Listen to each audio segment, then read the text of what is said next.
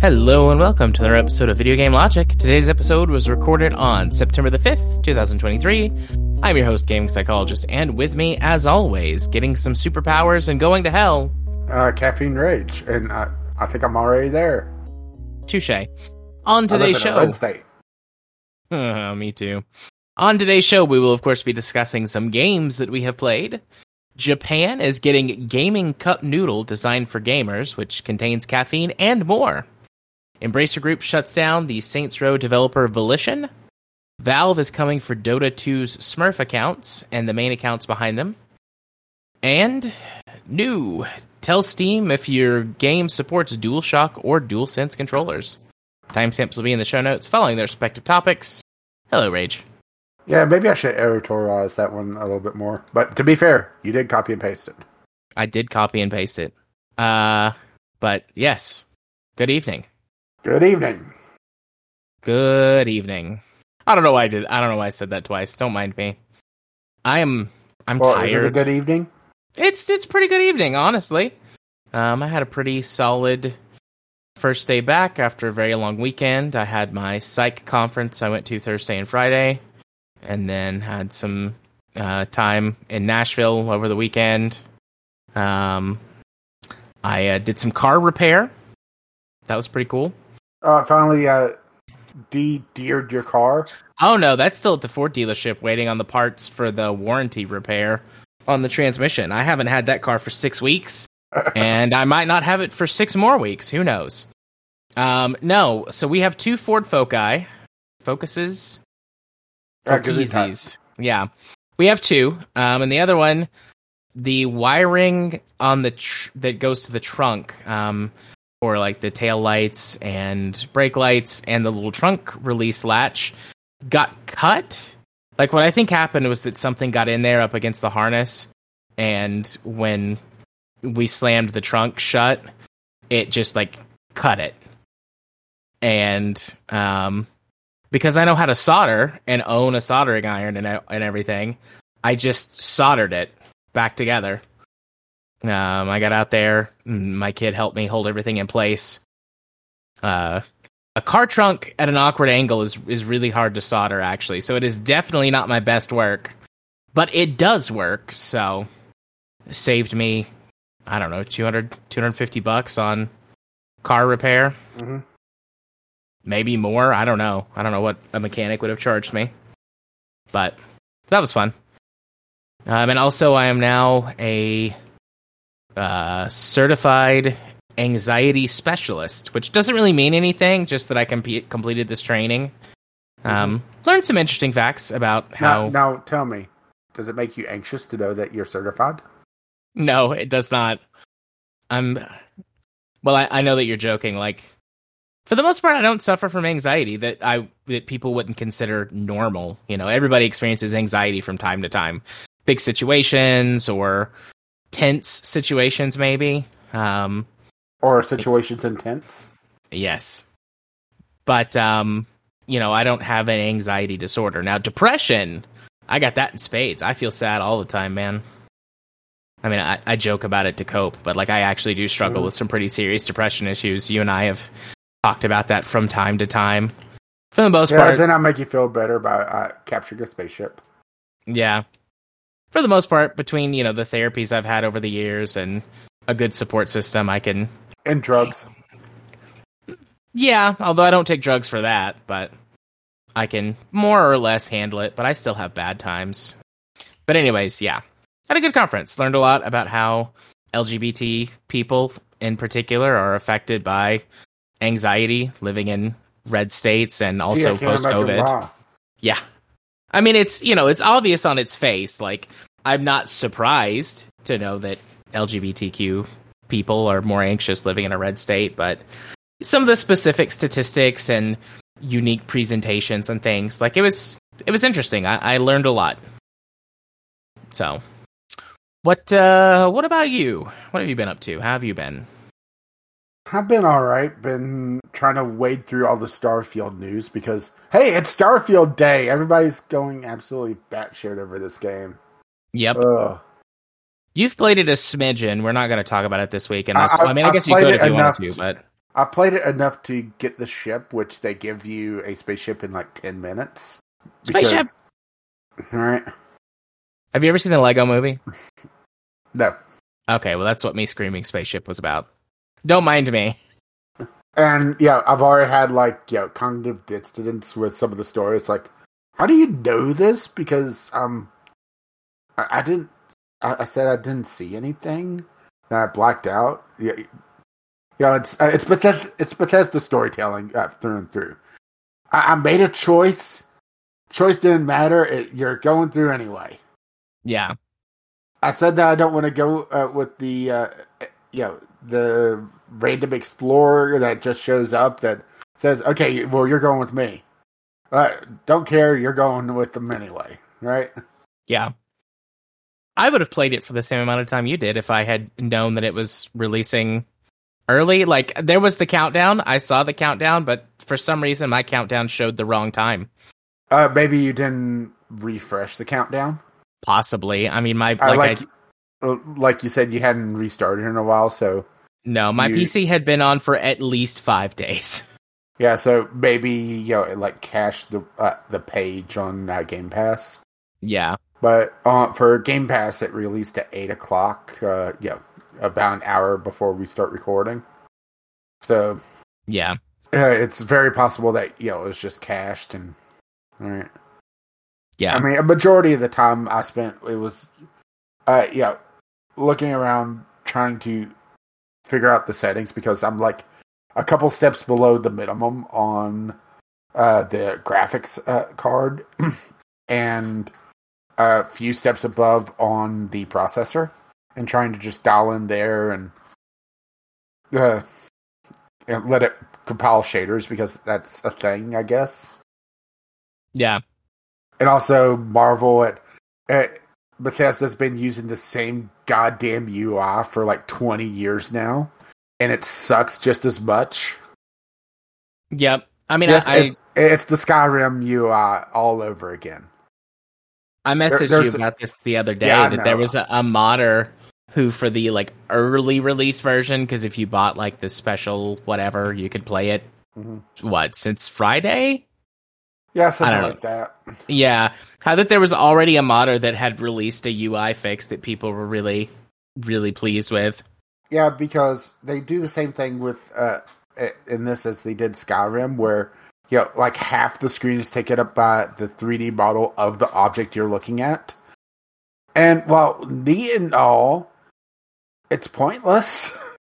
yeah there have been a few games that have done I guess you could say neat gimmicks with that where like you can look at at them and interact them but after the new the neatness wears off it just I mean, I I don't mean, understand it. I mean, Skyrim, it used that for one puzzle and one dungeon that I can remember. Yeah, with the claw. Where, yeah, where you had to look at like the back of it to get a code or something. Yep, to get the solution and of that- the tile and- puzzle. and that was the only time I remember them uh, making use of that. So I'm imagining it's probably going to be the same here, if not, you know, just uh, you know, just a holdover from the engine. Yeah, if it's not just a cosmetic thing only, which it might be. Yeah, like one of the things uh, I picked up was a magnet that looks like the Bucky balls. You know that I don't think is uh, legal to sell in the U.S. anymore. Yeah, Uh, and it's just is a cube of uh, of of orbs, and it's just like, why does this need to be a 3D model? I mean, I mean, does, why does it need to be a 3D model in the UI? You know? I'm sure we'll have more to say about this in the near future. We've we haven't decided, but you suggested maybe we do it as a game club game. But I mean, Yeah. I'm going to play it this week yeah, and this yeah. Let's weekend. see how it runs on your computer first, because you're like right at the cusp on uh the requirements. Yeah, I think it's gonna run fine. Like I hear you, and I'm gonna check it out and like make sure. But I really think it'll run fine. Like it's eh, we we were starting to have this conversation a little bit, and like I couldn't find any concrete information in the 30 minutes we were talking before starting recording. but like I'm curious what their actual target like regu- resolution and like graphics settings are because you know 10 I, I still use two 1080p monitors and only one of them for gaming and the other one's my secondary monitor that I do stuff on so you know it's not like I'm pushing like a what would that be a 31 no 1920 3840 by 1080 monitor hmm like it's not like I'm doing that, you know. So and 1080p is a very old resolution at this point, you know, and I don't mind to set my frame rate to 60, you know, I can limit it to 60. I don't have to push it to 144. So, I think it'll be fine. But who knows? I mean, my my PC is still stronger than a modern gaming console, and if it'll run fine on gaming consoles, it'll run fine on my PC. Yeah, and that's the thing is that um, every uh, every place you look at the minimum specs and recommended specs, it's all regurgitating the same thing on uh, uh, the tech sheet, but does it sh- say what the resolution is, or right?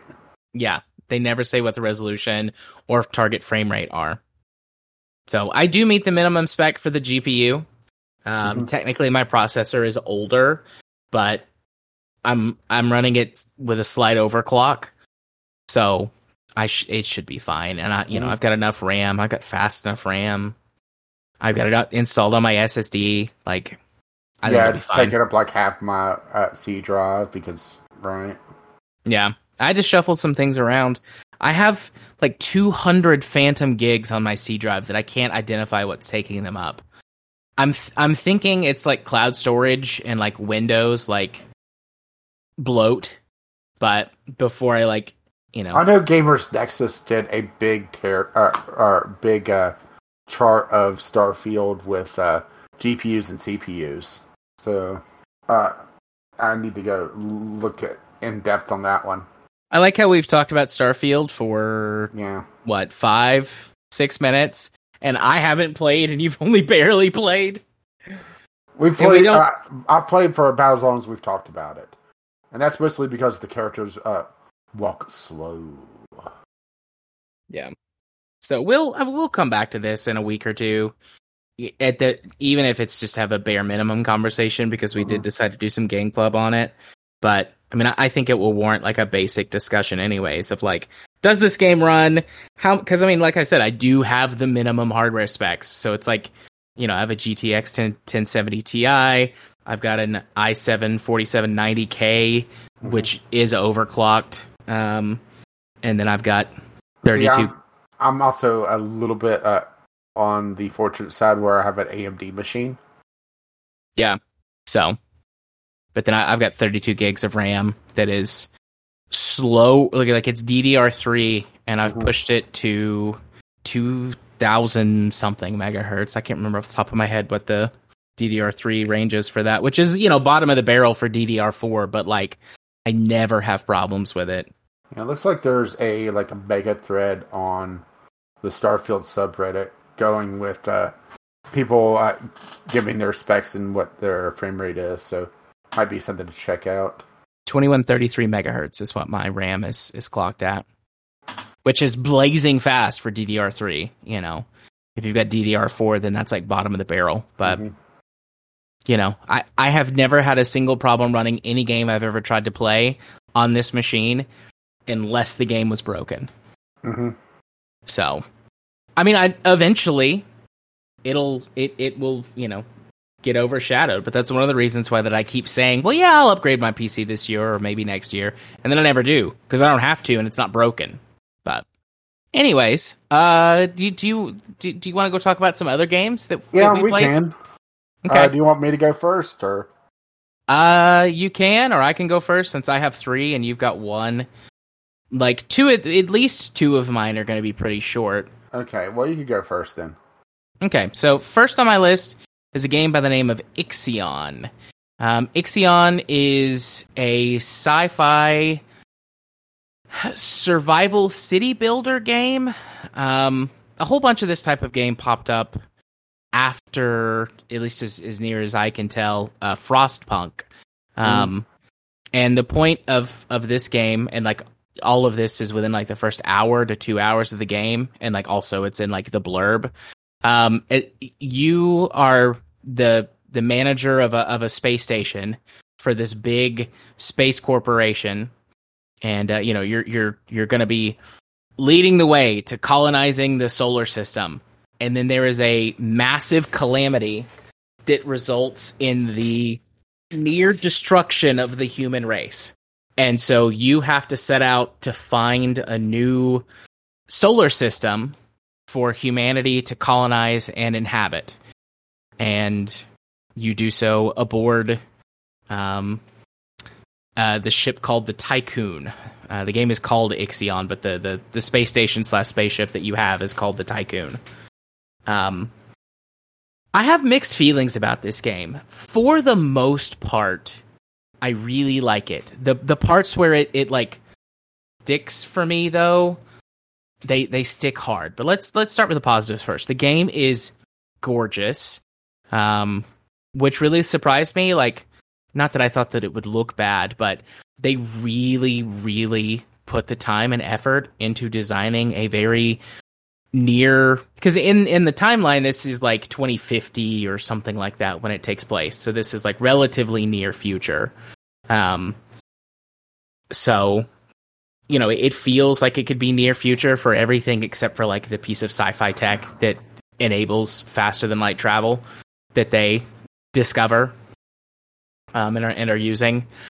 Um but it feels very near future tech. The designs are excellent. They got some really good voice acting. Um, the the score is beautiful, um, and it it has several different tracks that really never get old. Um, at least in the time that I've played so far, there's there's kind of an industrial. It, it, it's very orchestral, but there's kind of one that feels industrial when you're working inside your spaceship, you know, designing and planning your layout and managing your people. There's one that's much more sort of grand whenever you're on the solar system map and you're doing stuff there. Um, there's one that is very. Hmm, I said grand already. Maybe maybe one that feels elegant for space and grand for a couple of cutscenes that happen. Um, it's it's a very good soundtrack that that strikes all the right vibes for what you're doing. Um, so very very surprised by it. I mean, there is a story. Like the whole thing is there. There is a story. There are multiple chapters. Um, you you know, like I said, the beginning of the game, there's this calamity, and you're on an adventure to to colonize space and rebuild humanity. And there are specific chapters that um, you go through, objectives that you're trying to reach to progress from, um, you know, initially around our solar system and then beyond, um, going out into the wider reaches of space. There are exploration mechanics. You have various small craft um, that support your main station. There are mining ships, uh, transport ships, and then exploration and science ships. Um, and so mining ships mine. You know, you send out probes or your science ships to explore. They find resources. The mining ships go mine them. The transports will bring them back, and then can also ferry resources out to um, objectives that you can find with your exploration and science ships. So, you know, you come across a derelict space station. It gives you information about the station, what's going on, what your people discover, um, and then various paths, you know, sort of choose your own adventure paths that you can follow. Um, some of them are a little more risky, some of them less so. And if you make the right choices, you find out even more information and can have an easier time with things that you might discover later in the solar system. And you might need to transport resources out to do something like um, you know, repair an automated manufacturing facility that you find. That's something that happens, and you can choose to, you know, strip it for any resources you can find. You can send some stuff out there and a team to rebuild the facility, and then that gives you a different kind of bonus, um, additional resources, maybe science. You know, it's like, oh, you learn how this machine works. Like, this is like an advanced machine. Where did it come from? Who built it? Um, aliens. No, not aliens. Um, at least I don't think so. I haven't found any aliens yet. So if aliens exist in in this universe, I haven't discovered them yet. But anyways, so you know there are these multiple progression paths that you can find um, to learn a lot more about what happened, the history of the company that you worked for, sort of the major players, the um, other various large companies and world governments, um, and the stories that they left behind that propel you forward to the next chapter of the story, and so on and so forth. Um, the management is what's the right way to say it? It's straightforward and interesting and complex without being too complicated. Everything fits together nicely. You know, sometimes I have seen with city builders or these other types of like, you know, city management or country management games where that they can really sort of overwork the plumbing. You know, they can make it needlessly complicated for no reason. And it's very straightforward. There's a very clean, logical progression for things. There are the few pieces that you really need to interact together. You know, the production of higher level electronics components, for example, is one of the most intricate things that exists that I have unlocked so far in the tech tree. And even that's relatively easy to set up um, and straightforward to to manage. You've got a lot of basic resources that they use very intelligently um, to convey a multitude of things. So, you know, they, they keep it simple without it being simplistic, I guess is, is maybe a better way to say it. Um, you have multiple resources that you have to manage, but it, it's all stuff that you would expect for this type of game. You have to manage your power, um, your power input and output, um, th- you, you know, through various means, solar panels, nuclear power, etc. Um, that you can get as you progress through the game. Um, batteries for if you you know are overdrawing for something temporarily, and you have to manage that. You have to manage water, um, although water only has to be managed for certain manufacturing processes. Um, it, the the game is very clear up front to to tell you a few things like, oh yeah, we've got these like you know water recycling systems, like we can you know we have to worry more about growing food than it is managing water for our people. Um, so water is mostly for nuclear power, growing food. Um, so that's that's the water management. Power water, you get your various building materials, with steel being the most important one. Um, and that's the one that frustrates me the most. I'll come back to that in a minute. Um, and then colonists. Uh, rather cryopods of colonists. You you discover a bunch of these in the first chapter that you have to manage and store, and until farther than I am in the game, that's the only way to get new people. So if your people die in accidents, either on you know away missions or if they're industrial accidents and they die, there's no baby making. Um, at least not that I've seen so far. Um, I think it's like they're saying like we have to conserve our resources. Like we cannot make new children right now. And even if you could make new children, the time scale that it operates on is very small. Um, you know, I, I have played for six hours and only not even a whole year has passed within the game from the time frame of, of my uh, city or my space station. Um, there's some shenanigans that happen with time due to faster than light travel, but you know the relative time that is experienced by my crew has not even been a whole year. So they're you know replenishing via children is not something that the game encourages at least at this point. So all of that is very good. The systems are really really well designed. They make sense. You can manage them all fairly well. Um, you have to maintain citizen happiness.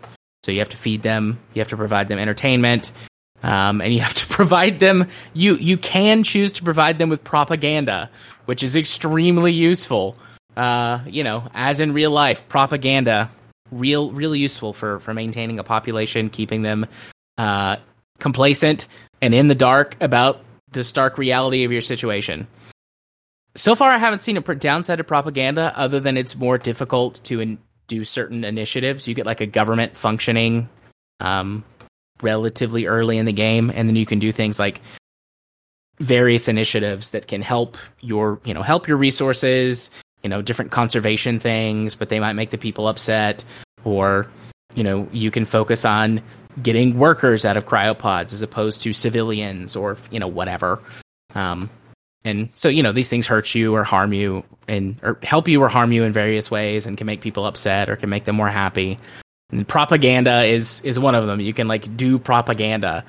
And that just slows down how quickly you can do policy initiatives which i don't understand why that's the case but there doesn't seem to be any other drawback to propaganda. So it's like yes propaganda is double propaganda as much as possible. Um, ultimately what you're trying to do other than finish the story is present prevent your population from mutinying against you dying or the space station falling apart.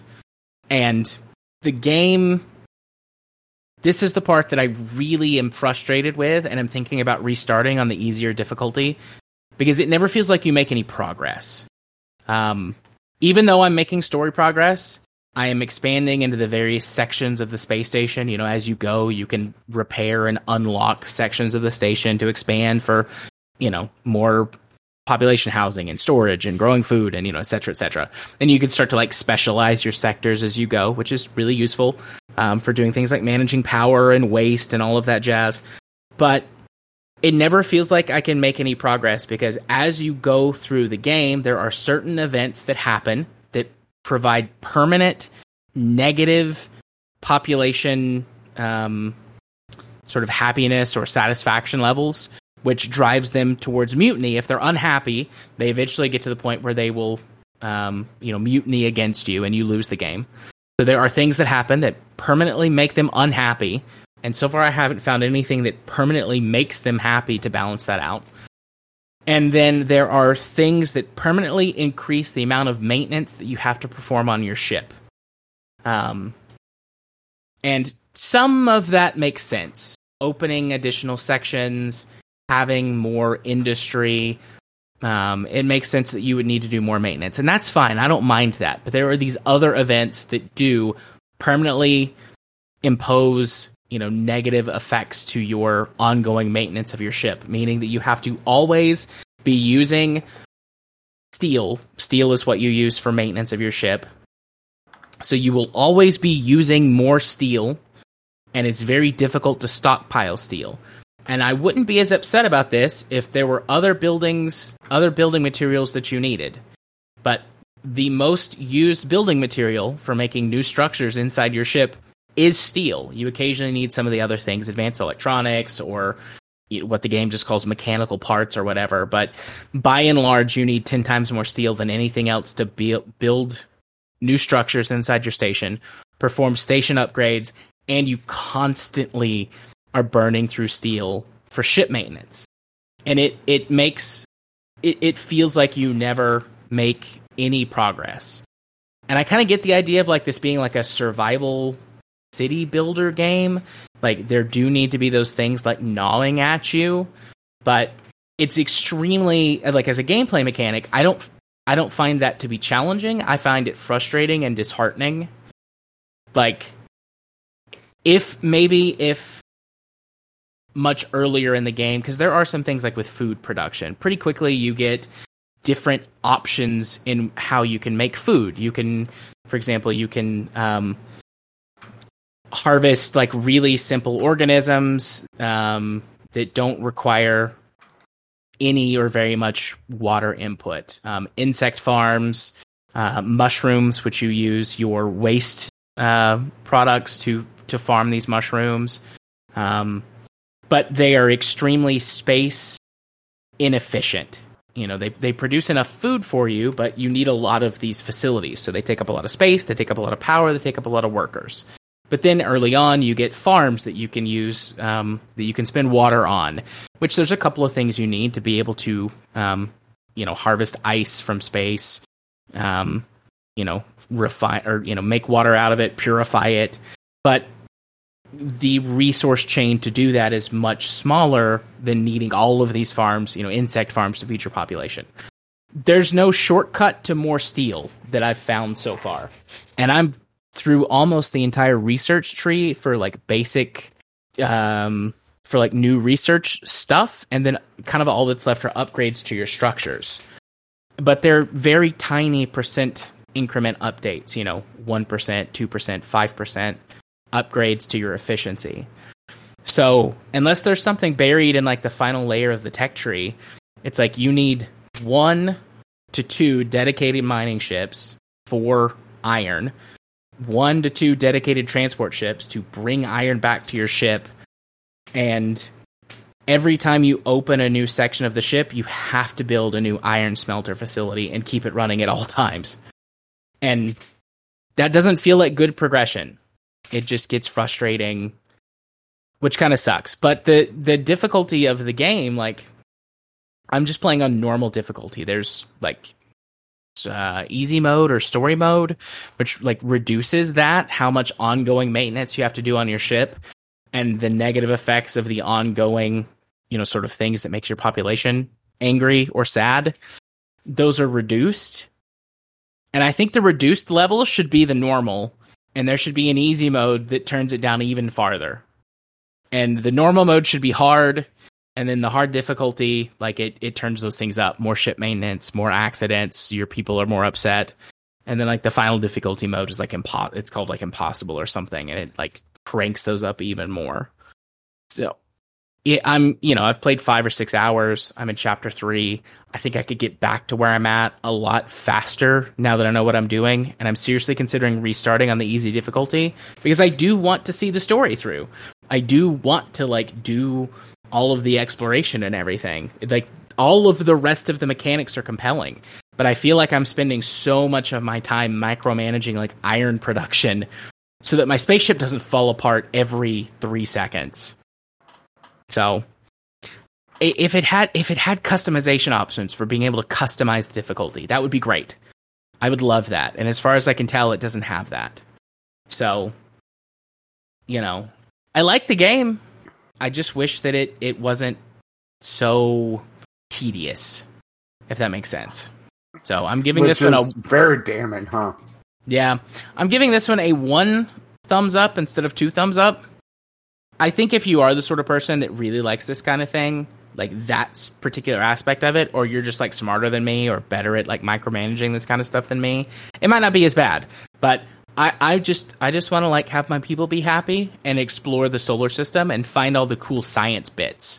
I mean, I just did a little bit of searching, and it looks like if you want to cheat to your heart's content, the save file is in plain text, so you can just edit. Well, I might do that. I like cheating. So, uh, do you want me to jump in, or do you want to do another one?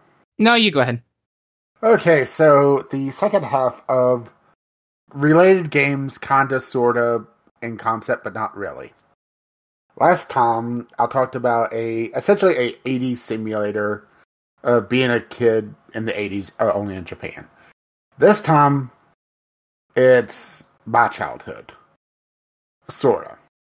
Ultimate NEX re uh, NES remix. Sorry, uh, it is a compilation of sixteen old Nintendo Entertainment System games, kind of remixed and mashed around, and it's played WarioWare style ish, where uh, the games are split into various challenges, and as you progress through each one, you unlock more and more and more. And then you get to the remix section, which I'll get to uh, a little bit later. So you start off with like I think it's uh, Super Mario Brothers, Tetris, and maybe one other. And uh, the first few challenges are essentially going through and teaching you the basic mechanics of the game. So, yeah, uh, learn to drop block, right? Right. Uh, but then it slowly ramps up, ramps up to more actual challenges. Although still in kind of the context of the game that they're from. So, yeah, some of the like the more difficult levels from Super Mario Brothers, or you know, completing uh, so many lines in Tetris in a certain amount of time. And as you uh, progress through these challenges, you get stars, which unlocks more and more games. Uh, the entire list is Balloon Fight, Donkey Kong, Donkey Kong Jr., Dr. Mario, Excite Bike, Kid Icarus, Kirby's Adventure, Mario Brothers, Metroid Punch Out, Super Mario Brothers, Super Mario Brothers: The Lost Levels, Super Mario Brothers 2, Super Mario Brothers 3, Legend of Zelda, Legend of Zelda 2, The uh, Adventures of Link. And where it gets more interesting is when you get to the remix section. So think of these as like the boss stages, all right?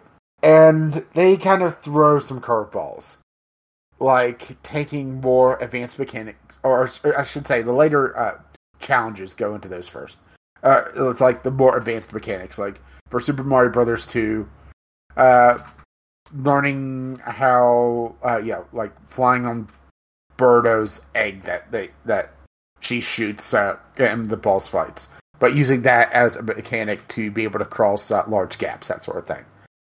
Then you use those uh, uh, techniques that you learned in the remixes where things get different. Like, for example, playing Donkey Kong, the first level, yeah, the iconic first level of Donkey Kong, right? Yeah. As Link. Oh. Link cannot jump, so you have to try to avoid the barrels and use the uh, uh, hammers very uh, strategically to be able to uh, progress up. Um, some of the levels are mirrored, which is weird.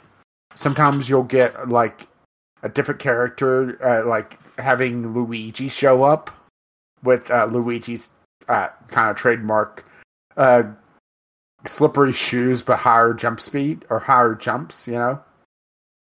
Um, you'll get sometimes where the levels will uh like flicker and disappear. Uh, the geometry's still there, but you can't see what you're doing.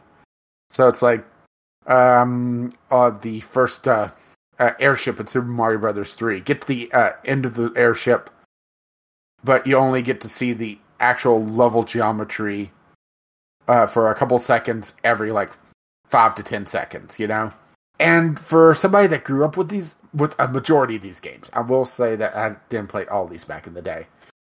It, it's breathes a little bit of a fresh life into them, but at the same time, uh, the challenges are like the only time that the game feels very difficult. You know. Yeah. Like I used to play Punch Out quite a bit, so I was able to get all the stars in the Punch Out uh, challenges pretty quickly and there's no way to play the entire game, even though from the reviews and uh, comments I've seen, all the game is present to the point that it's a as faithful recreation that the 3DS can handle. Uh, including like slow down whenever you know you have too many things on screen like Super Mario Brothers 3. Uh, but you know there's no way to play the full game, right? Because that would be too much value. Indeed.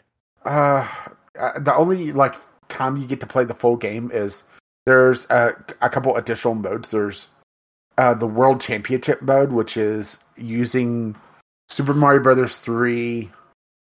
Um, I'm blanking on the second game and uh, Doctor Mario, which was uh, featured in the World Championships back in like 1992, uh, somewhere in that range and uh, every so often you see like the golden cartridges floating around uh, for absurd prices, especially in the current uh, retro gaming market. Yeah. Uh, and there's also a Super Speed Brothers, where it's Super Mario Brothers One, only played at double speed, which really messes with you, right? Yeah, I would imagine. I'm not very good at, at Super Mario Brothers, like original, you know. Yeah, there's a combination. Uh, all told, there's 169 challenges uh, between the two remixes and the 16 different games. I'm a, I'm a little hesitant to say that would be worth it at full price, assuming that you could even buy it these days because it was a digital only game on the 3DS and there was a physical release for the Wii U. But first of all, it would require you to have a Wii U, and who has that, right? I I do. I have a Wii U. Yeah, but you're weird. I am weird. You you got me. But I do have one. Mm-hmm. I mean, it's nice to be able to go back to these old games and uh, see uh, see uh, them changed up a little bit. You know, it's kind of something I wish that Nintendo would do again. Although I know that there's no way that they would uh, do that because you know there's not the added value to it, right? Yeah. and you know, and this was released, yeah, ten years ago now. Uh, but it does make me sad that outside of the handful of games that Nintendo constantly re-releases and pushes out on you know Virtual Console or uh, you know Switch Online, that they kind of forget about a good chunk of these because Excite Bike, yeah, it hasn't seen a, a lot of stuff for it. Uh, the original Punch Out, well, they can't even do the original Punch Out because yeah, Mike Tyson was in it, and you know he had a slight uh, uh, rape conviction back in the day. He did he did have that. Uh, the original Tyson. Kid Icarus, which uh, is a classic, but once again, it's uh, that's that seems like a, a IP that Nintendo just kind of has forgotten about. Of course, Kirby's still going strong, but you know, Kirby's a excuse me, a special little boy. hmm blob.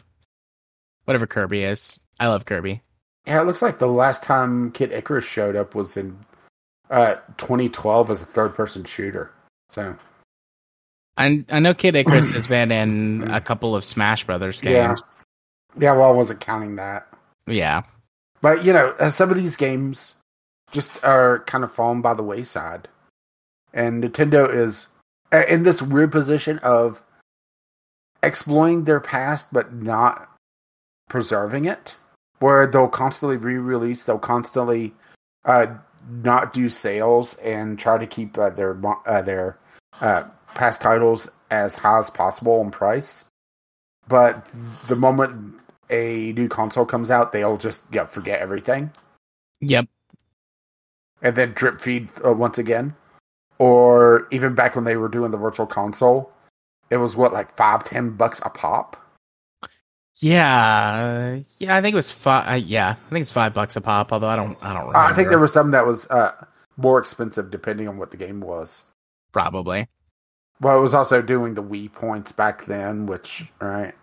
Uh, if you could obtain Ultimate NES Remix or the NES remixes for Wii U, it is I would say very much worth checking out because yeah, it, it's that nostalgia trip. It's that you know, uh, back in the day, we didn't have these massive libraries, and it was very tough to come across new games. So you would have like, yeah, well, let's see if we get get to the into the level without uh, getting hit, or yeah, play the level, uh, or yeah, try to play the level backwards, or it, looking in a mirror or something to add Yeah. the extra challenge. And that feels like what this is, you know.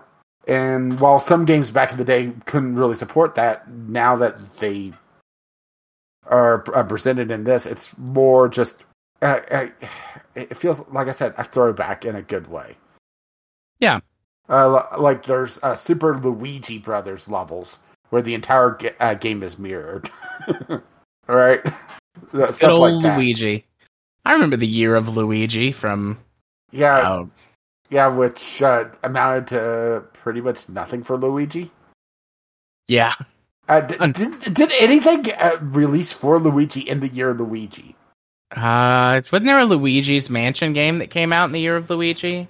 Uh, I, I don't remember. It's been when was the year of Luigi? it was 2014 or 2013 going to 2014. Oh, it has an entire Wikipedia article. So, right. Uh, Yeah. let's see. Uh, Lu- uh, a re-release of Luigi Luigi's Mansion and Super Luigi U, along with Mario Luigi D- uh, uh, Dream Team. Oh, and the last full game, Doctor Luigi, which I never even heard of. was Mario and Luigi Dream Team the one where they get eaten by Bowser? I think so.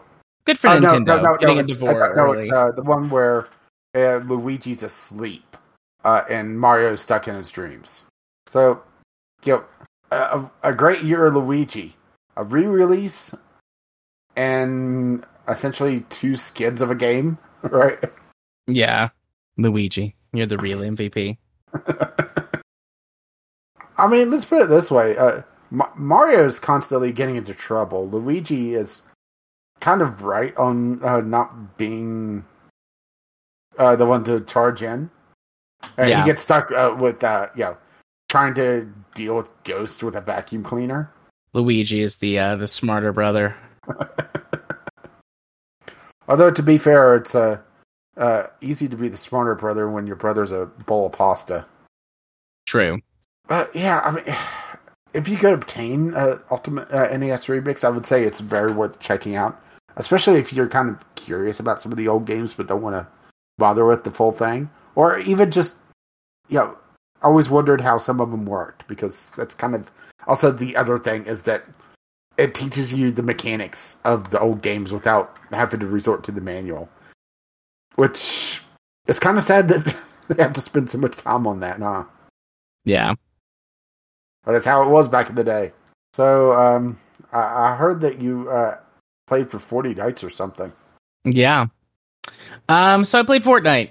My, uh, you know, as as the listeners Ew. know, I have a child who is nine years old, and the the preceding events leading up to this story are what l- let him convince me to play. He's he's we've been having some issues with with some of his friends at school that he plays games with, and so they are currently all blocked, and he doesn't is not allowed to play games with anymore Uh-oh. while we work on sorting this situation out. Dare I even ask? It's a combination of of online bullying and then some issues that that these kids have. You know, I I've talked about stories here and there about kids who uh, who parrot what their parents say, and we live in the South. Oh Um, boy. So, you know, I'm not worried about them influencing him in that way. Like, we have lots of conversations, very open in this house, very supportive of, you know, LGBTQ people and basic human rights. But still, it's like, you know, let's just not, like, and also, you know, bullying, online bullying. So we're uh, talking to the school and, you know, trying to figure out something that we can do. And we, you know, removed and blocked them from his friends list. But he played Fortnite with them. And so he's Mhm. been lonely and in need of, of friends to play games with. So he's been, you know, slowly convincing me to be willing to play Fortnite with him. So I did. I played Fortnite with him yesterday. Um, was it yesterday? Was it Sunday? No, it was yesterday. Um, man, I don't. I never uh, really understood Fortnite. Like the basic gameplay principle, at least in the olden days, of you know, land on a map, pick up some equipment, kill other people. That's fine. I get that. But with Fortnite's building mechanics, like I was never fast enough to really do it. I never understood like what the point was. Like it seemed more to me like a waste of time. Like if you're going to build something, you know, build slow, build a little base and, you know, I think everyone listening to this podcast, you know, and us as we record it know that that's not how Fortnite turned out. Like there are these crazy people like whipping around building all of these structures like you know towers and whatever and like flying over the map you know instantly and it's like i just my brain doesn't work like that but not only did i not ever understand that like fortnite man that's a whole other world at this point like opening it there are flashing lights and sounds and so many different properties that are involved in Fortnite now. It's like Star Wars stuff and like in my inventory like Star Wars stuff and musicians that I kind of recognize but I don't really know cuz you know, I'm not one of the kids these days. I'm old. So, you know, these mu- musicians are plastered on on the, you know, on the homepage and Star Wars stuff and dances and eh, battle passes and microtransactions and it's like never ending and it's very loud and scary and confusing and I just want to go back inside and get my hose out and force these kids off my lawn. And that's before you even start playing. So, you know, the playing Fortnite, jumping in kind of starts the same. You're in the the battle bus, you fly over the map the map looks nothing like how I remember it. It is also full of like flashing strobe lights and new locales and weapons and Well, they got to prep them for Vegas, you know? you and like you jump out of the plane and you pull your parachute and for some reason mine's a tie fighter So it's like really loud screaming TIE fighter sounds at me while I'm drifting slowly down to the ground and I can't make it stop. And then I'm like I'm I'm talking to my kid, I'm like, I don't know where I am or what's going on. I'm just going to follow you. And he's like, Okay, great, do this, do this, do this, get this thing, grab this, and then you're gonna use that to go over here. And I'm like, Whoa, whoa, whoa, whoa. I'm an old man, son. You're gonna have to slow down. Then he explains to me like there's some kind of like rocket booster thing and you can use it to jump and fly and he's like bounding away and I'm like uh, okay. I'm just gonna pick up this I'm terrible. I'm terrible at Fortnite. I'm like listen after we like we played a couple of rounds and we died very quickly I'm like okay here's what you do son. Stop trying to save me. Use me as a meat shield. I'll follow you. Use me as a meat shield. And then revive me after you kill the people who attacked us and we did that for a while.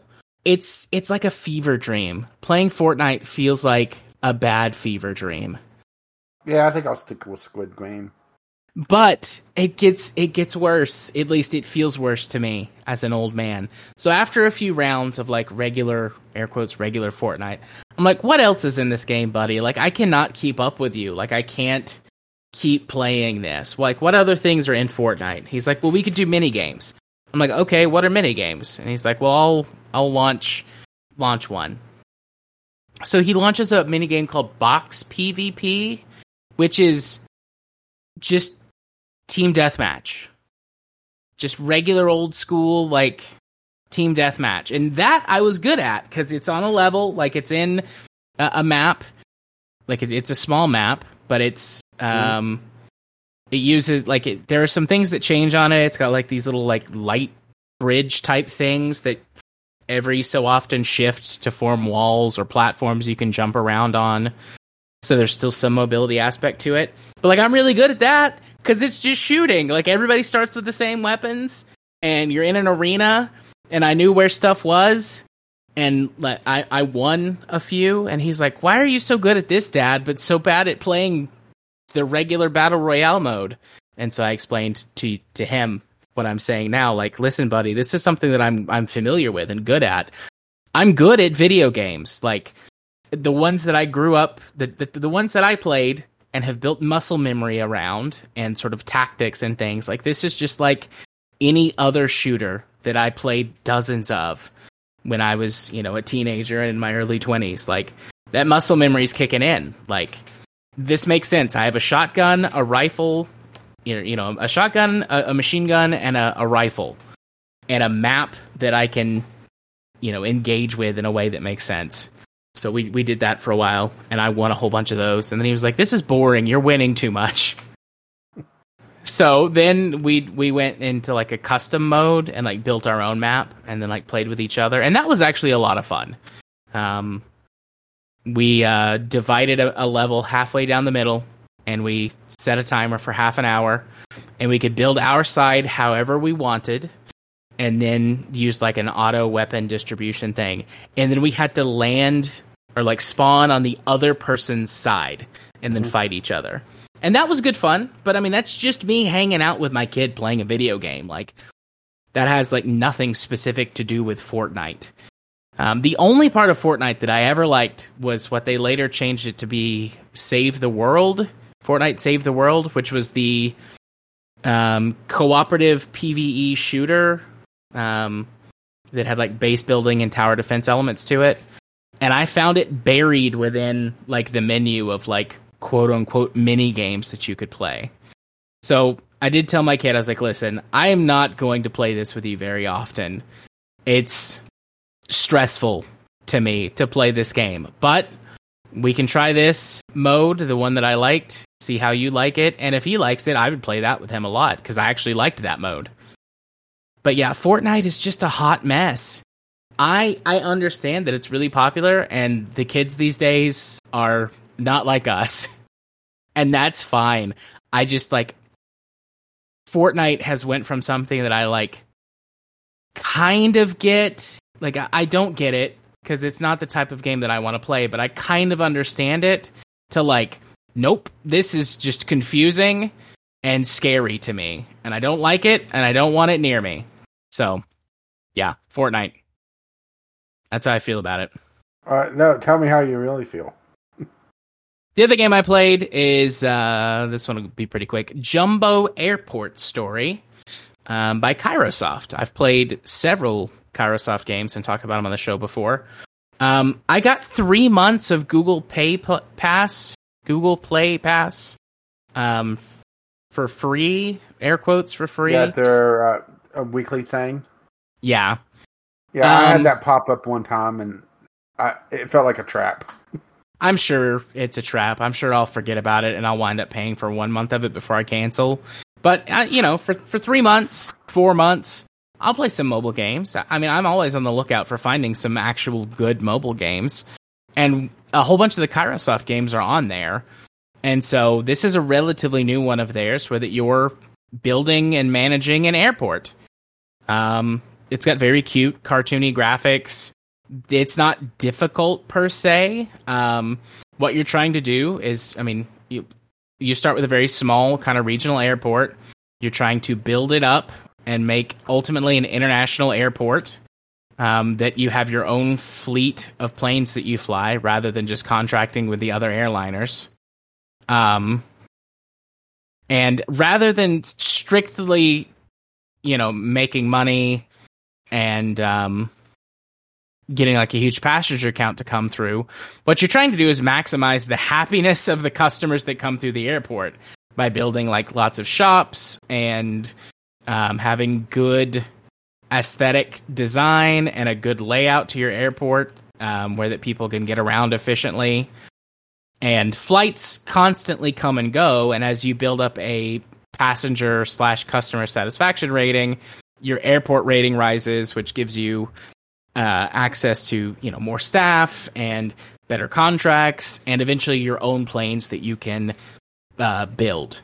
And I'm pretty early on in the game. I've played it for a few hours this weekend while we were, um, you know, while I was doing the conference thing, and then you know tootling around Nashville. Um, and uh, I, I played it, you know, laying in bed for as I like wound down last night. That's probably what I'll play tonight while I wind, down after we record. Is Jumbo Airport Story.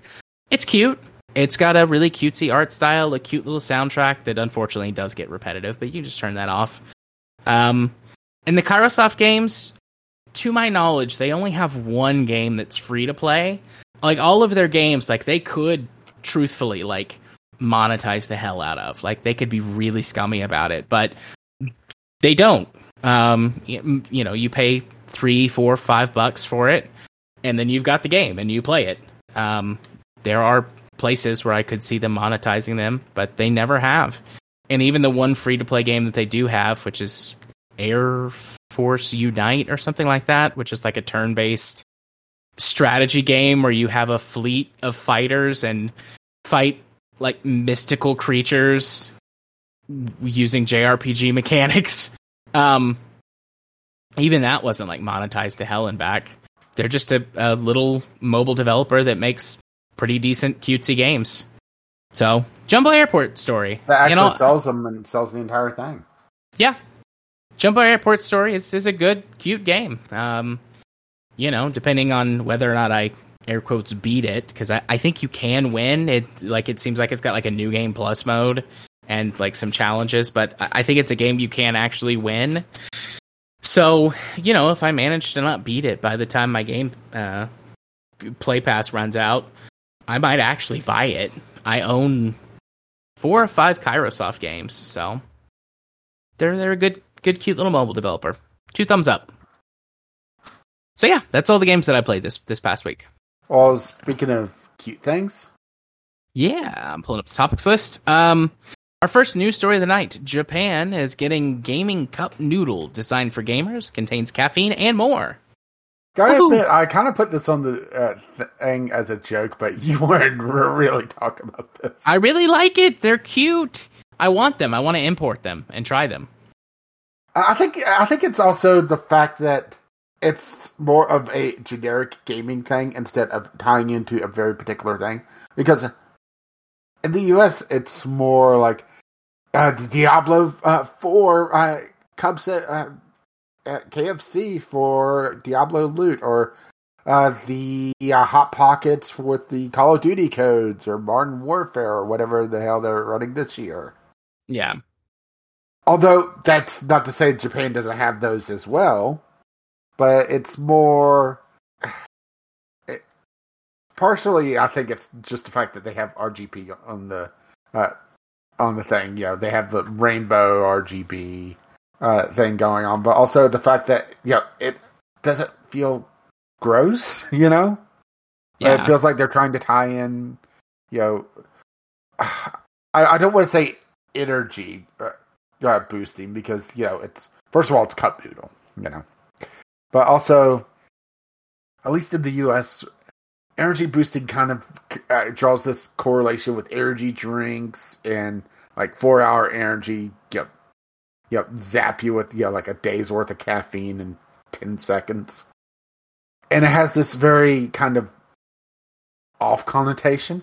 And don't get me wrong, they are they do have caffeine in this as well, which uh, it feels a little weird to have it in cup noodle and uh, cup curry, but it's not just that, right?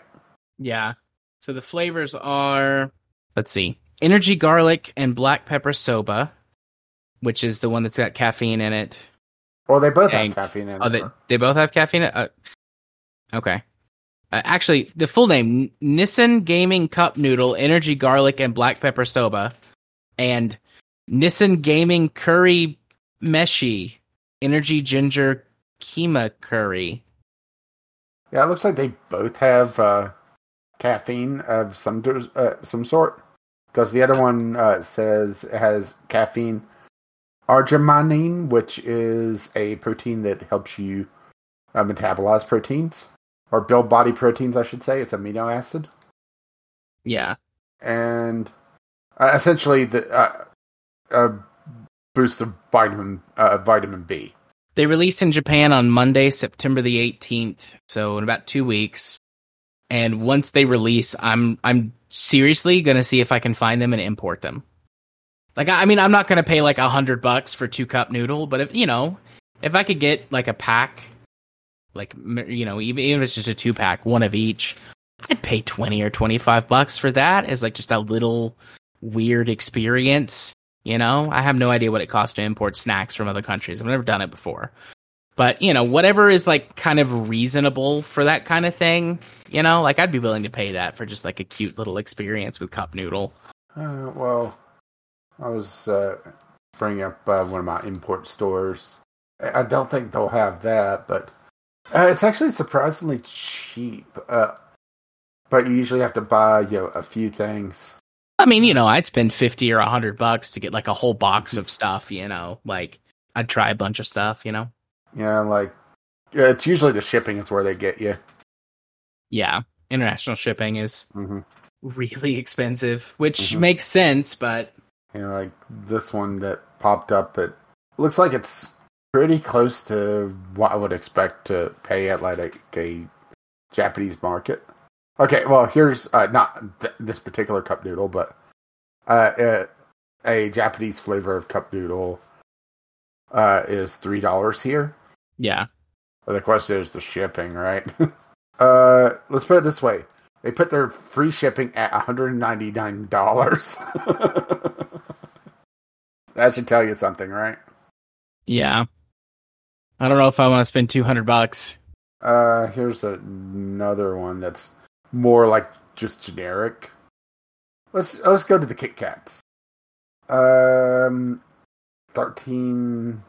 I think this is U.S. in U.S. dollars. Uh, thirteen dollars a bag, which they do offer free shipping, so that's probably a lot cheaper than what you'd get it otherwise. Yeah. I'm sure if you hunted around, you'd be able to find it in, uh, for a, an okay price, you know. Uh, like here, uh, no, that's not cup noodle, but uh, like uh, this uh, other one that I've looked at before. They have free shipping. Uh, they have uh, packs of five uh, uh, ramen for twenty three uh, dollars Yeah. which is five servings, which is a lot more than what I'd pay at yeah the local Asian market. But all right, but it's also getting shipped halfway across the r- world. I would actually keep an eye on Amazon. yeah, right. I will. I'm going to. Because you know there's somebody that's going to buy like a pallet of them. Yep. And like you know, like I said, I'd, I'd pay a little extra for it. Like, you know, and, and I'm sure try it. I, I'm sure that this is also a case of yeah, we only see some of the you know highlights mixed with the yeah the grass is always greener on the other side. Uh, but it does seem like yeah, international stacks are a lot better than what we get here. The uh, I've talked about this this podcast before. I listened to a, a couple of times. It's called "Let's Talk About Snacks," mm-hmm. and um, they uh, over the last year have gotten a bit bigger and you know more popular and have started doing snack exchanges with their viewers who live in other mm-hmm. countries mm-hmm. and uh, they talk about different snacks and how the qualities compare and they'll get like little you know sort of listener or like messages from the people that they do snack exchanges with and compare notes and yeah it is a little bit of a, the grass is always greener kind of thing because for the most part they say that american snacks and candies are like really unique and interesting mm-hmm. and we're like well that's just like the, the shit that we've got but that's how they feel about their own snacks for the most part. It's like, well, this is a shit we've got in our country that we're going to send you. I mean, uh, the thing is that uh, also, yeah, uh, well, uh, one of the YouTube channels I watch is uh, Food Wars, where they'll do U.S. Uh, fast food versus they've done India, China, Japanese, UK, and overall, it's been they're doing right now what they're calling the foreign exchange, where the U.S. guy is trying the British uh, fast food and vice versa.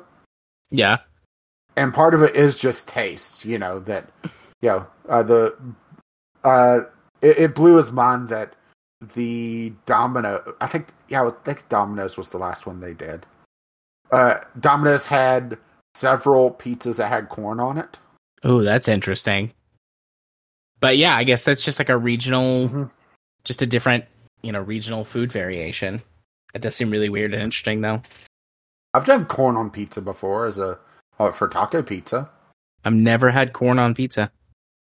Uh, it, it, wasn't heavy on corn. It was just enough to like feel like the uh, tortilla, you know, or you know, get that like the corn taste.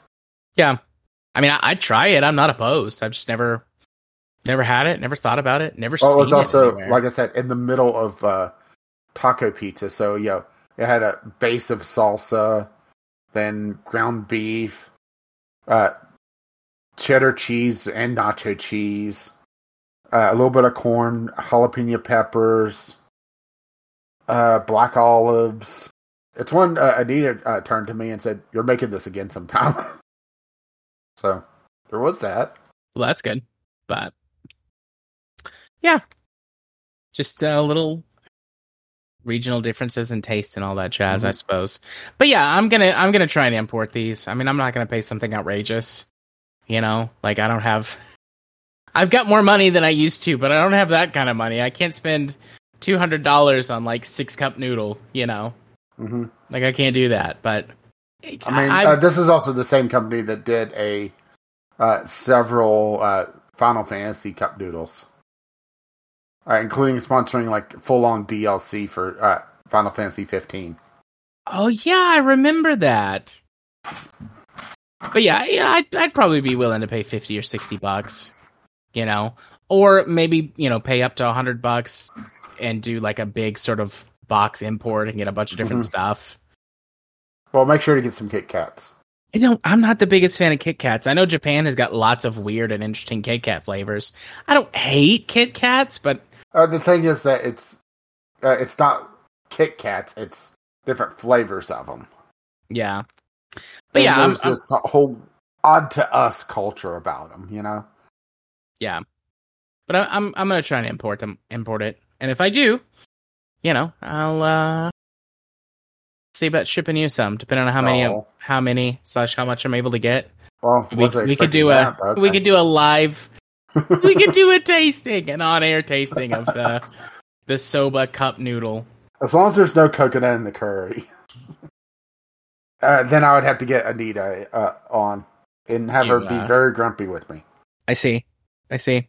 But yeah, um, all right, we talked about that. for way longer than I thought that we would. Yeah, I mean, really, right? Although we mostly just wound up talking about food, but let's let's move on to our Two next news. guys talking about food. Shocking. Hell yeah! So yeah, our, our next news topic of the night: uh, Embracer shuts down Saints Row developer Volition. Yeah, Embracer Group is basically cutting losses after a uh, failed business dealing, and Volition. I, I'm not sure if they're the first in the shopping block, but they're most they're, they're the most notable. Yeah, And it's sad because, yeah, Volition has had a very long run of games. It's just they've stumbled in their last several big releases. I would say I would actually include Gat Out of Hell in that. Uh, Gat Out of Hell, it was kind of polarizing because you didn't play as the boss, and it was kind of short for what it was. Um, they had Agents of Mayhem, which was wholly mismarketed as a hero shooter when it wasn't. Yep, And then they had the total abomination of what they rebooted Saints Row into. And basically went on uh, social media yelling at people uh, when they complained. Yeah. I mean, it, it's not a good look whenever uh, your big, last big release has just north of a thousand reviews on Steam. I mean, that's bad because that's yeah, you have to buy the game in order to leave a review. And I know you know people that leave reviews are you know in the minority, obviously, but that's not a lot of sales. yeah. I think a game has to be particularly good or bad, or with like review bombing, like do something like heinous to get like a huge amount of reviews. But still, like yeah, for a game and series as big as Saints Row, that's not a lot. Yeah, let's put it this way: the all-time peak for Saints Row was just north of four thousand players. Let- Let's just for the fun of it. So Say when you say Saints Row, uh, you mean Uh, the- Saints the Row reboot. remake, reboot, whatever. That's not a remake. uh, the all-time reboot. peak for Saints Row the Third is thirty-four thousand two hundred fifty-four, and Saints Row Four is forty-two thousand. That's rather telling, huh?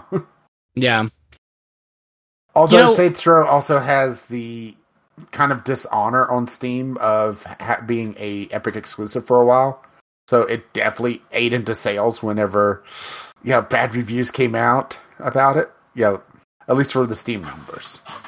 yeah. I mean, Saint, Saints Row is a big part of uh, Volition's game development history, but they have made other games over the decades. I mean, they were a studio that was around for thirty years. Um, I the games that I first played of theirs um, was actually Red Faction, but you know those aren't the the only games that they made. I mean, going all the way back to the uh, 90s, you know, they did Descent and Descent 2, um, Descent Free Space, and then Free Space 2, Summoner, Summoner 2, the Red Faction series. Um, they did a weird Punisher spin-off game after that awkward like early 2000s movie. Um, all all the Saints Row stuff. Um, they had a whole bunch of canceled games. You know, canceled in development. But I mean, they've got a, a long history of game development with titles that I think people, a lot of people, recognize from over the the decades. It's, just, I mean, you know, it. I mean, they did Free Space as well. I'm Yeah. not sure you mentioned it. I did. Okay, sorry. Oh, it's okay. Uh, I was finding a website uh, yelling at me for having a pop-up blocker on. Right. How dare you protect your PC from garbage pop-ups and potential viruses and even more like data harvesting? How Mhm. dare you? But um you know, on the one hand, like it is a true statement in terms of like, you know, it happens. Sometimes companies get shut down no matter how storied their history is or how memorable of things that they did in a particular market or field. Like it does happen. But it still sucks. Like it, it sucks that, you know, they got bought and Embracer being this like huge, you know, conglomerate corporation is, Mhm. you know, just shutting them down because they fucked up. Like it sucks. Yeah, I, I don't like it. And supposedly, uh, uh, they were working on a remaster slash patch of Saints Row, uh, uh, Saints Row Two to make it, you know, actually playable on modern PCs. Yeah, and that's been like an ongoing project for years, and that's not going to see light of day now. I mean, there are some fan stuff out there to uh, make it work, but you know, obviously, it's not going to be at the level of uh, what they would have been able to put out. Yeah. Well, it, it's less likely. I mean, there can be mm-hmm. some really amazing fan projects out yeah. there. Yeah, but they have the intimate knowledge of how the game actually works. Yeah, for sure. I mean, Volition survived THQ, so there is that also as well. So it's kind of also a little bit of that legacy going on or going away as well. Yeah, I mean, it all it all just sucks. Mm-hmm. It you sucks know? to uh, that you know it came down to this, you know, and that their final legacy is going to be remembered for a you know essentially rebranding Saints Row into a bunch of college students trying to repay their student loans. And no, I'm not joking. That's the story of the reboot. And that uh, honestly, that could be okay. Like it could have been. It, it, it, it, would have been a lot more acceptable if they didn't try to bring it to Saints Row. If they tried to make it, you know, a similar type of game, but uh, yeah, even in the Saints Row universe, you know. Well, I mean, you said I, have never played Saints Row Four, but you said that in Saints Row Four, like it ends with them getting a, time a time machine, right? Yeah. So what they could have done is that like they use the time machine and they go back in time, and it's like, oh, we're you know here in college, like this is how we got our start mm-hmm. with the Saints. You know, we're we're trying to repay our student debt, and it became this. Yeah, but they well, let's use all of our knowledge to do something with it. You know. Yeah, but they like, deliberately uh, cut off you know, that storyline and yeah. was doing essentially a hard reset of the universe. Uh, let's put it this way: Saints Row Four is narrated by Agatha Christie because they pulled her into the future to uh, narrate it. I see. Yeah, I mean, you can do so much with time travel. And like if you if you are the type of series or the type of thing that like doesn't give a shit and is not trying to do like, you know, explain your time travel and it's like this is just a plot device for us to do shenanigans. Like Saints Row, I feel like could have been a series that could have handled that I mean, in, a, shit, in a fun it, and interesting it, way. It wasn't even just time, a time machine; they had a spaceship time machine, so they could have, uh, yeah, done alien worlds as well, and yeah, it, it's so frustrating to see them essentially do a hard uh, quit on uh, that storyline. Do Agents of Mayhem, which I understand that they wanted to do something different and uh, uh, get away from the Row formula because they had essentially done the same map twice. And they honestly kind of did it a third time with uh, Agents of Mayhem, sort of uh, from what I understand. But they mismarketed that game so much. They made it, even now looking at the Steam page. If I didn't know better, I would say that's just a, a multiplayer hero shooter in the can of you know Overwatch, but it's not.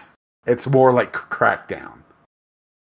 But they don't market it like that, so so many people looked at that page and saw, oh, this looks like uh, you know even shittier Overwatch and didn't play it. Yeah.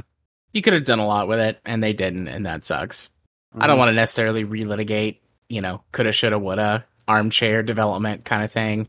Yeah, I, you know, I don't necessarily want to go down that entire road, like yeah, because of just this news article, like yeah, especially since you know they particularly said that they wanted to get away from the Saints Row formula, uh, and they felt like it was uh, getting too politically incorrect. But you know, at that point, just leave it be. You know, come back to it later. Yeah, I do understand. It, it, uh, go ahead. As as a a you know creator, like certainly on a vastly different scale, but with the like the stories that I, I write and tell for you know my tabletop you know crews, like I do understand like something can get really big and can get away from you, and it's like, oh, we've got a time machine and a spaceship. Well, shit, mm-hmm. what do we do with this now? Like, I do understand like a story getting away from you. But like what you do in those situations is is like you just you start something new.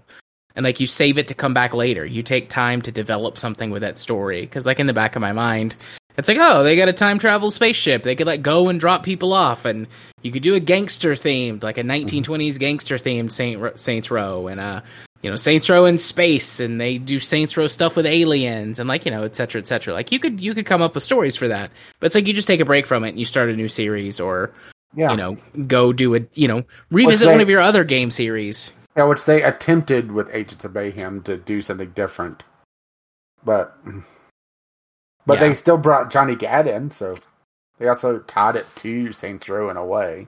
Yeah. But yeah, they didn't do Red Faction for yeah like t- five or ten years, depending on how how you view remasters. Uh, they- left a lot of stuff on the table. It makes me wonder where those IPs are going to go. I I fully expect Saints Row to pop up again at some point. Yeah, Uh, because uh, minus the hiccup uh, there, it was a pretty popular series for a while. Um, you know, they have Red Faction, which they've left on the table. They have Free Space. They, you know, they have the old Descent license. Uh, they have uh, Homefront, which okay, those I had some issues of their own, but you know, it's something that can be built off of. They have the, uh, the history there and uh, some interesting places that developers can build off of. I fully expect to see these IPs licensed out and uh, sent out. yeah. Looks like Volition was like they did get ownership back of the Red Faction Mhm. uh, IP. So you know, I, I suppose Embracer now owns that. oh boy, right? Yeah. But like I'm just like kind of going through the rabbit hole. Like I'm looking to see like, oh, were there any Red Faction games that were announced at one point but they were canceled or were kind of left in limbo around like Mhm. COVID times when those began? Yeah, because that's also the other thing is that uh, Saints Row released right around uh, COVID, the reboot. Mhm. Yeah, 2022. So you know it. Uh, you know, a couple of years post COVID. So all right, it definitely was affected by it, and uh, development was likely drawn out because of it. Yeah. It makes me wonder just how much uh, uh, if COVID didn't hit, if uh, so many eggs would have been in one basket with it, right? Yeah. Because while it did, yeah, while uh, remote uh, work does save a lot on property, it also does slow down some development and some uh, work, and also it makes it harder to collaborate. And that's what the AAA games are. They're a giant collaboration. Yeah, between dozens or hundreds of people Yeah. working on a project. So, well, I mean, you know, we'll see what happens with these various Mhm. IPs. I wish everybody at the company the best. Um, Mhm. you know, good luck with their job searches or you know potential Mhm. career changes depending on what they want to get into or are tired of. But Yeah, It sucks. Maybe maybe we'll we'll see more Red Faction now because all right, if they just got it uh, got it back recently. yeah, I mean the, the last one was Armageddon, or the last 2011. proper- yeah, last proper one I should say, uh, not counting the remastered edition in 2018. yeah. So okay. Well, uh, you picked this next topic. I don't know a lot about Dota 2, so I don't know a lot about Dota 2 either. It's more interesting to me to see a company coming down on Smurfing accounts. So Valve is coming for Dota 2 Smurf accounts and the main accounts behind them. So Smurfing, for those who don't know, is the concept of a high level player building a new account or a new save file essentially and going into lower ranked matches. So, you know, if uh uh, let's take my Squid Game for example. If I was, you know, like super hardcore, amazing player, uh, you know, I'm in the X rank, I'm, uh, you doing well, but I want to beat up some uh, uh, lower or squids. You know, I buy a new copy of the game and build a new sa- a new file to take me all the way back to C rank and just demolish. You know, Yeah. Uh, it's really bad for free to play games because you know it's easy to just build a new account. You're not you know spending more cash on it, most likely. You're just going into uh, Smash Face. So seeing Valve coming after the Smurf accounts is an interesting tactic. Basically, they're trying to clean up some of the matchmaking by going after people that are you know screwing it up. And you know, as much as neither of us really care about Dota 2, there is a very strong skill element there where le- uh, lesser skilled players are going to have a very bad time coming up against people that are ranked extremely highly just because of the sheer mechanics of the game. Uh, the map awareness, knowing how to build uh, their characters, knowing certain tricks for different characters, the different matchups. I mean, there's just a ton of uh, uh, stuff to consider. And seeing Valve banning 90,000 accounts and wipe out their associated main accounts as well is, as far as I know, unheard of in pretty much all of gaming. Yeah. Honestly, I'm here for it.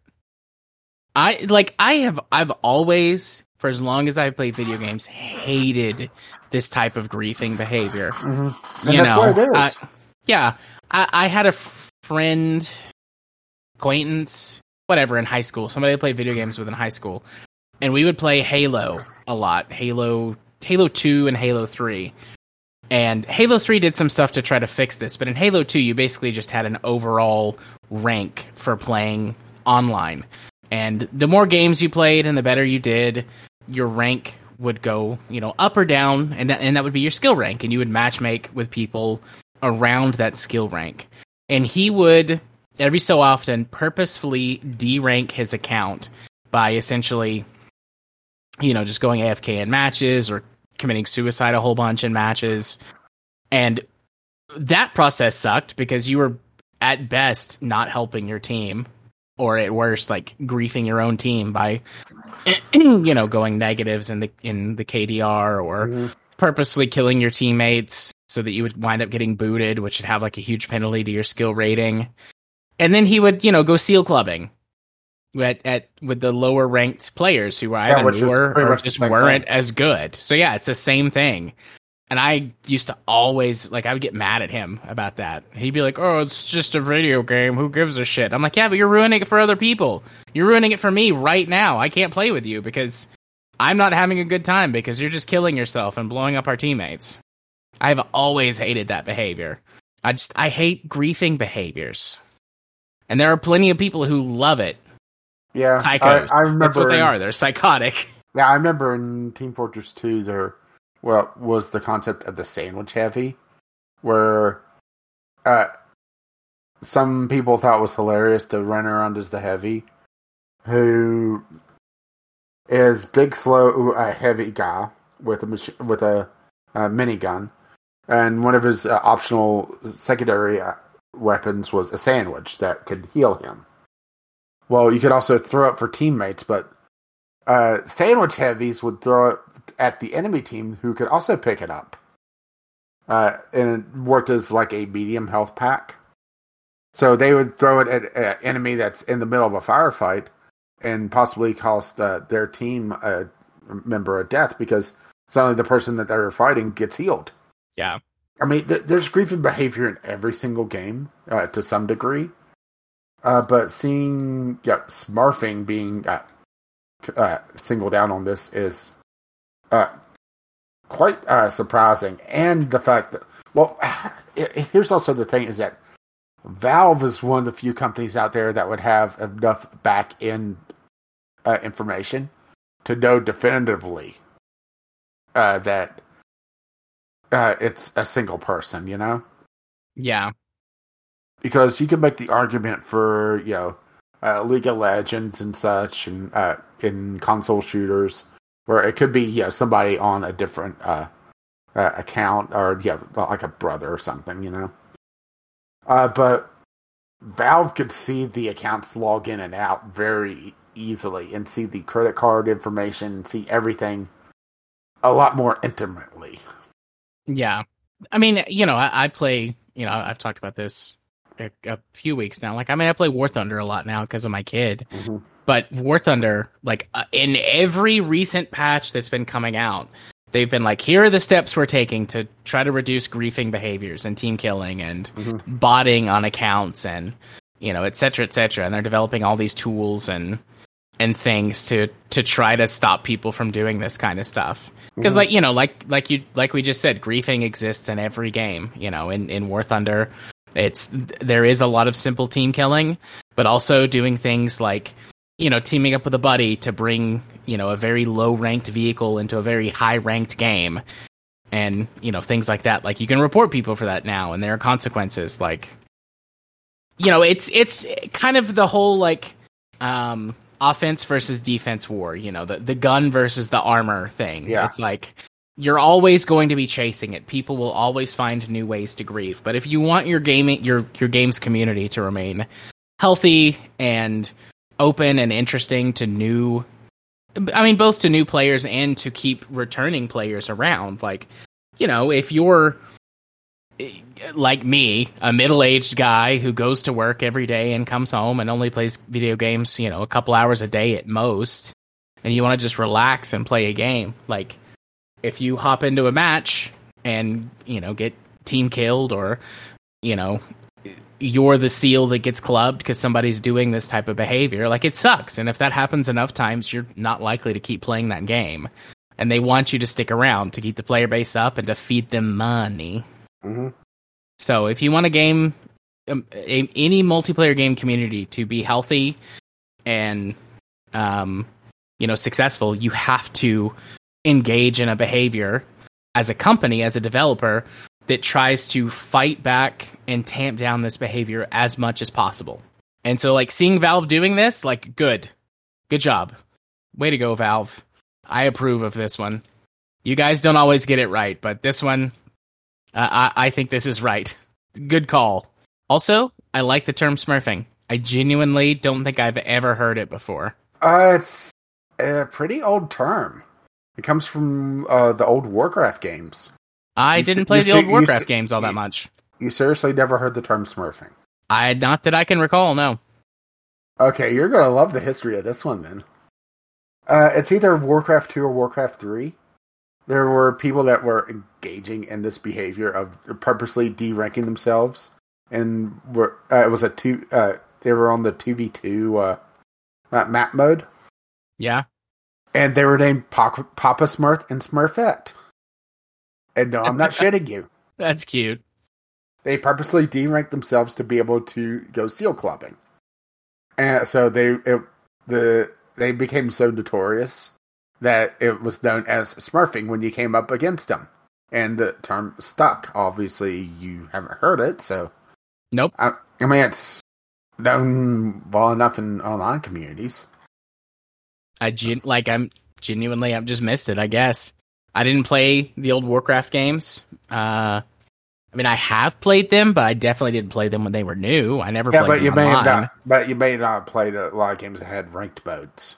Yeah, See, I've played some games that had ranked modes that the term pops up more often there. Because if you're just going online in general matchmaking, uh, it doesn't really exist without some sort of ranking system uh, built in. And it may have not just been that popular in Halo or as a term. Yeah. There there haven't been too many ranked modes that I've played in, and most of the ones I did play in were consoles. And the console and the PC circles used to mm-hmm. be much more separated um, than they are now. I am I'm pretty sure. I mean, having you know multi- cross-platform multiplayer was mm-hmm. not a thing for the longest time. And even now, I would say it's only really starting to become the norm because of certain games. Mm-hmm. You know, as much as I bitch about it, like Fortnite has really pushed cross-platform multiplayer a lot. And it's not the only game I know, but it's it's a really big one that has pushed cross-platform multiplayer forward in the last few years. But anyways, yeah. I don't know. I don't have anything else to I don't think I have anything else to say about what what Valve is doing to the Smurfs. Well, how about what Valve is doing to the gamepads? All right. So one last uh, topic. Uh, Steam will tell you if your game supports DualShock or DualSense controllers now, and I really don't see any downsides to this. It's basically going in and having more options for developers to highlight. We support uh, DualShock or DualSense uh, controllers natively compared to just seeing them as default controller and having, you know, press button three, right? Yeah. Uh, Xbox controllers still are, you know, kind of the gold standard for PC. Although, yeah, you can play with anything on a PC. Uh, I've seen uh, Twitch streamers playing games with, you know, bananas. Yeah. Yes.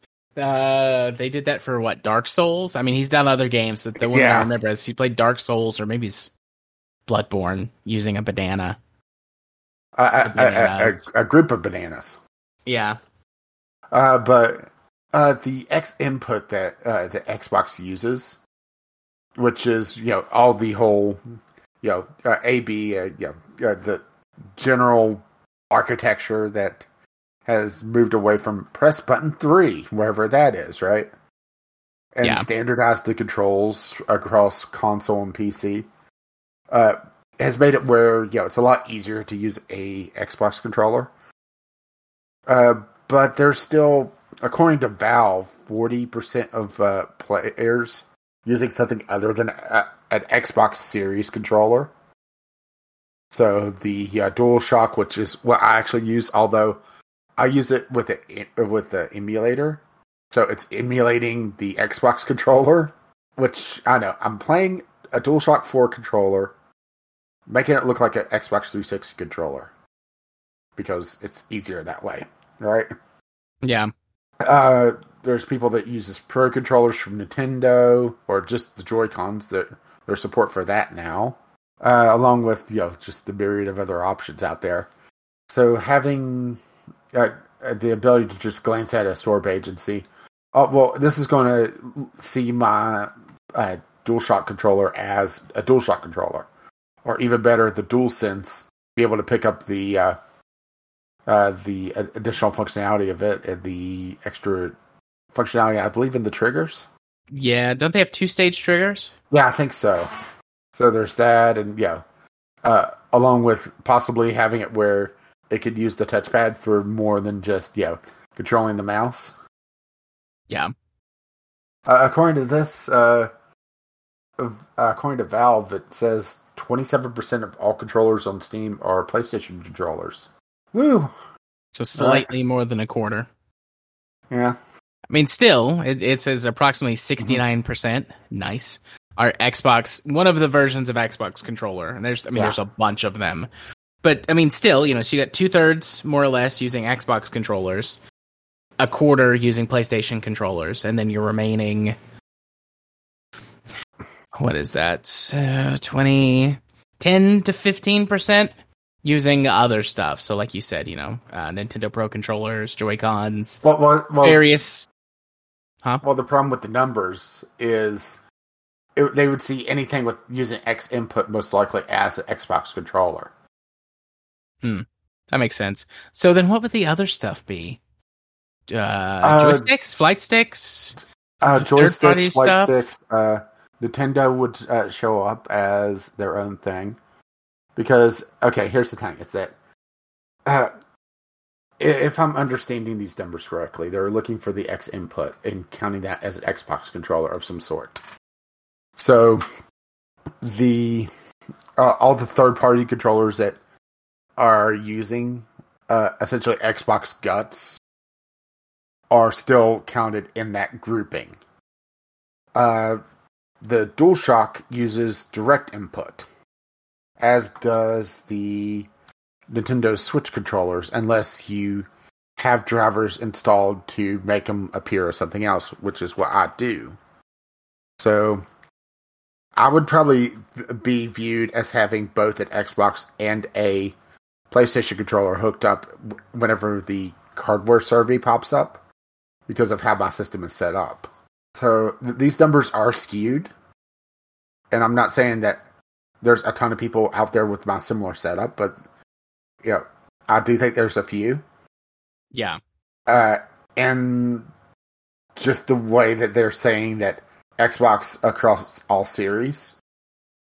Well, you could go on Amazon and look at Xbox control or, or just PC controllers, and pretty much anything that shows as plug and play as a Xbox controller, even the Voye PC controller that I'm looking here, uh, the wired controller, it it looks like it's using the, uh, the X input. Well, and also Xbox controller across all series. I mean, there are Yeah. six Xbox One versions of the controller, plus the Xbox 360 controllers still work if you have them, and the little adapter that lets you plug them into a PC. Then there's the um the Xbox Series Pro controllers. Mhm. Like, there's a bunch of them. Yeah, well, I'm looking here at, at Old Turtle Beach one for the uh, Series X, uh, Series S, S, Xbox One Windows. Uh, that uh, claims to have audio enhancements because it's Turtle Beach, but you know, it's essentially you know, a cheaper Xbox controller, right? Yeah. So the numbers are likely a bit skewed. I would love to know the proper ones, but I, I don't think there's any what, real way to be able to tell. Ooh, I wonder what the uh, the Luna uh, controller would actually show up as. Would it show up as a other or I don't know. I didn't use one. Did it use uh it, it's X using? input? I don't know if it's using X input. It's using the Xbox uh, uh, layout. I, I just was browsing through controllers and it popped up. Yeah, I feel like Xbox really won the layout. I mean, the Sony PlayStation controller layout is sort of the other like main competitor, Mhm. but I feel like most people just copied the Xbox controller. I mean, Nintendo essentially did. yeah, Although the hardest thing in gaming is the software X. All three controllers, the X button is in completely different places. true, very true. Yeah, so uh, take that, Elon Musk. Fucking idiot, Elon Musk. What a piece of shit. Uh oh. Uh, did he do something else or? Nah, he's just a piece of shit. I mean, I'm sure he did something else that. Well, I did see him talking about the woke virus eating up his daughter. So, but I didn't click on it because I don't want to encourage more coverage of him. Yeah, Which I know, I know we're doing that right now, but I don't know anything I- about any woke virus eating up his daughter. I want to look into that. Not right now, but I maybe mean, it's- later. I mean, it's sort of like you know certain politicians that shouldn't have uh, coverage of them twenty four seven, but get it because they stay they say stupid shit, and do stupid shit. So Yep. the twenty four news uh, twenty four hour news cycle follows them around and reports on their stupid shit, so they do st- more stupid shit. So they get more and more power, and they're dumb. Yep. Insert prominent right wing politician here, because there's a bunch of them that fit that bill. You may have your own personal bone to pick with one of them. hmm I know I do. Several of them. But anyways. Yeah. This is I mean, this is good. There I don't think there's any downside to this. Just like giving people more information so that they can make better choices is uh, never a bad thing. You know, if you've only got may, maybe you're, you know, eh, like what who I see this being the most helpful for are people who were PlayStation gamers who have recently got into PC gaming. Um, maybe because Sony has started putting a lot of their games on PC now, or maybe Or- just Or made their uh, uh, their stuff more expensive. Yeah, or maybe they've just seen the light, you know, PC gaming, master race, and all that. Um, but regardless, you know, they've started playing PC and they've got a, a PlayStation controller that they want to use, but they're not. And like, not I I don't mean this in like that they're dumb. Like they just don't know that you can do what you're doing. Set up a controller to where that it instead of using direct input, then starts reading as X input. They don't know that, and they don't. You know, they're not interested in learning, or you know maybe they don't even know that they can learn to do that. You know they're just not a super tech savvy person. They just want to play games and they've got their playstation controller and they want to use it. Like this is perfect for that person. And i think there's a lot more people like that than you know that are that are coming to pc now.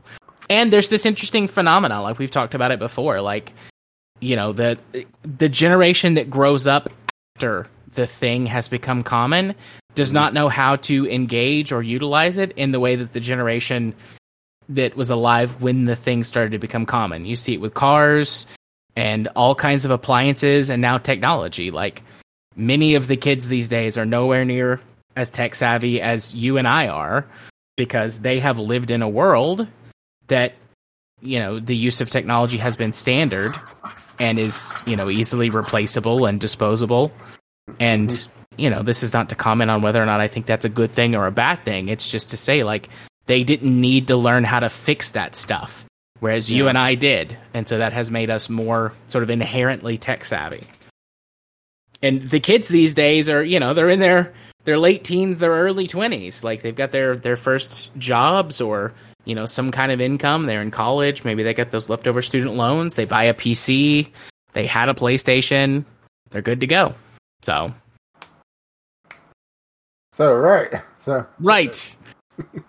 This is this is unequivocally a good thing. Way to go valve. Mhm. two, Valve did two two. Yeah, Valve did two good ones. but they don't know how to count to three so this is it. Yeah, no more good ones. but um all right So I'm assuming that you don't want to hit Discovery Queue. no it is it is 10 after 12 and that Yes. 12 being midnight Yeah, it's getting to be pumpkin time. We did have a community corner that we neglected to watch the video of, so we'll tack it on to next week. Yep, we're we're really bad about watching videos, guys. We're sorry. You can you can slap Well- us on the wrist later. You just want to get smacked somewhere else. I mean, you you can you can smack my ass and call me Sally. Been so bad, so bad. Anyways. Bad touch. I'm not even coming after you right now. That's for later. Bad touch.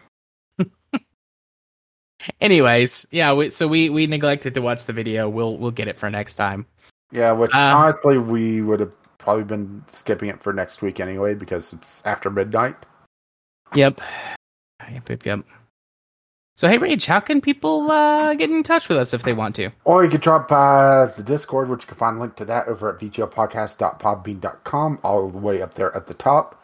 You can email us, vglpodcast at gmail.com, or you can tweet us, which we're still calling it tweets. It's not excretions. Uh, VGL Podcast on the Bluebird until it you know, crashes and burns. Indeed, which, Which it, it, honestly, honestly seems like any week now, right? it does. It really does feel like it's on the horizon. I don't know how they keep going. Um, Uh, about- delay, delay. yeah. What uh, what about them socials of yours, Rage? Why don't you hit people with them? Oh, I've been caffeine rage. You could contact me on the Bluebird while it, know, is yeah limping along on one wing. Uh, uh, Game with CR on there, or you could contact me directly on Steam. Caffeine Rage on Steam. And you've been? I've been Jared. You can find me on the site formerly known as Twitter uh, at JMA4707. I am still waiting on an invite for Bluesky. If anybody listening has one, I'd love one. Um, there's also something called Tribes that I'm looking into. I haven't set up my account there yet, but maybe I'll have one there. Oh, there's a game that uh, never really uh, got its uh, uh, rebirth, huh? No, I did play Tribes many many years ago. But anyways, uh, so yeah, you can you can find me there. Um, also, there's stuff that occasionally goes up on Twitch.tv slash Runic Arts. Although, uh, haven't like played or streamed anything there in a hot minute, and we're probably not going to for the near future. This probably be the last time I mention it for a while. Life changes for me and mostly the the players like just less streaming less regular full like gaming sessions with one of my tabletop crews um and then you can find me of course on our discord you can find me on steam uh jarthur4707 Which brings us back up to the top. Once again, you could contact us via podcast at gmail.com with your letters, voicemails, game related topics. Tweet them to us via podcast, or drop by the Discord, which which you can find a link to that over at vglpodcast.podbean.com. And if you wish to spread the love, you can find us on your podcatcher of choice. Our intro and outro music is uh, Kevin MacLeod. Uh, well, we should uh, cover the Patreon first. I got ahead of myself. Our lovely, lovely patrons uh, made this uh, madness possible. You can find out more about that over at patreon.com slash podcast. Our intro and outro music is on the ground by Kim MacLeod. Can find his work over at incompetech.com. And as always, as his lovely music starts to roll across my voice, bye bye now. See ya. Bye bye.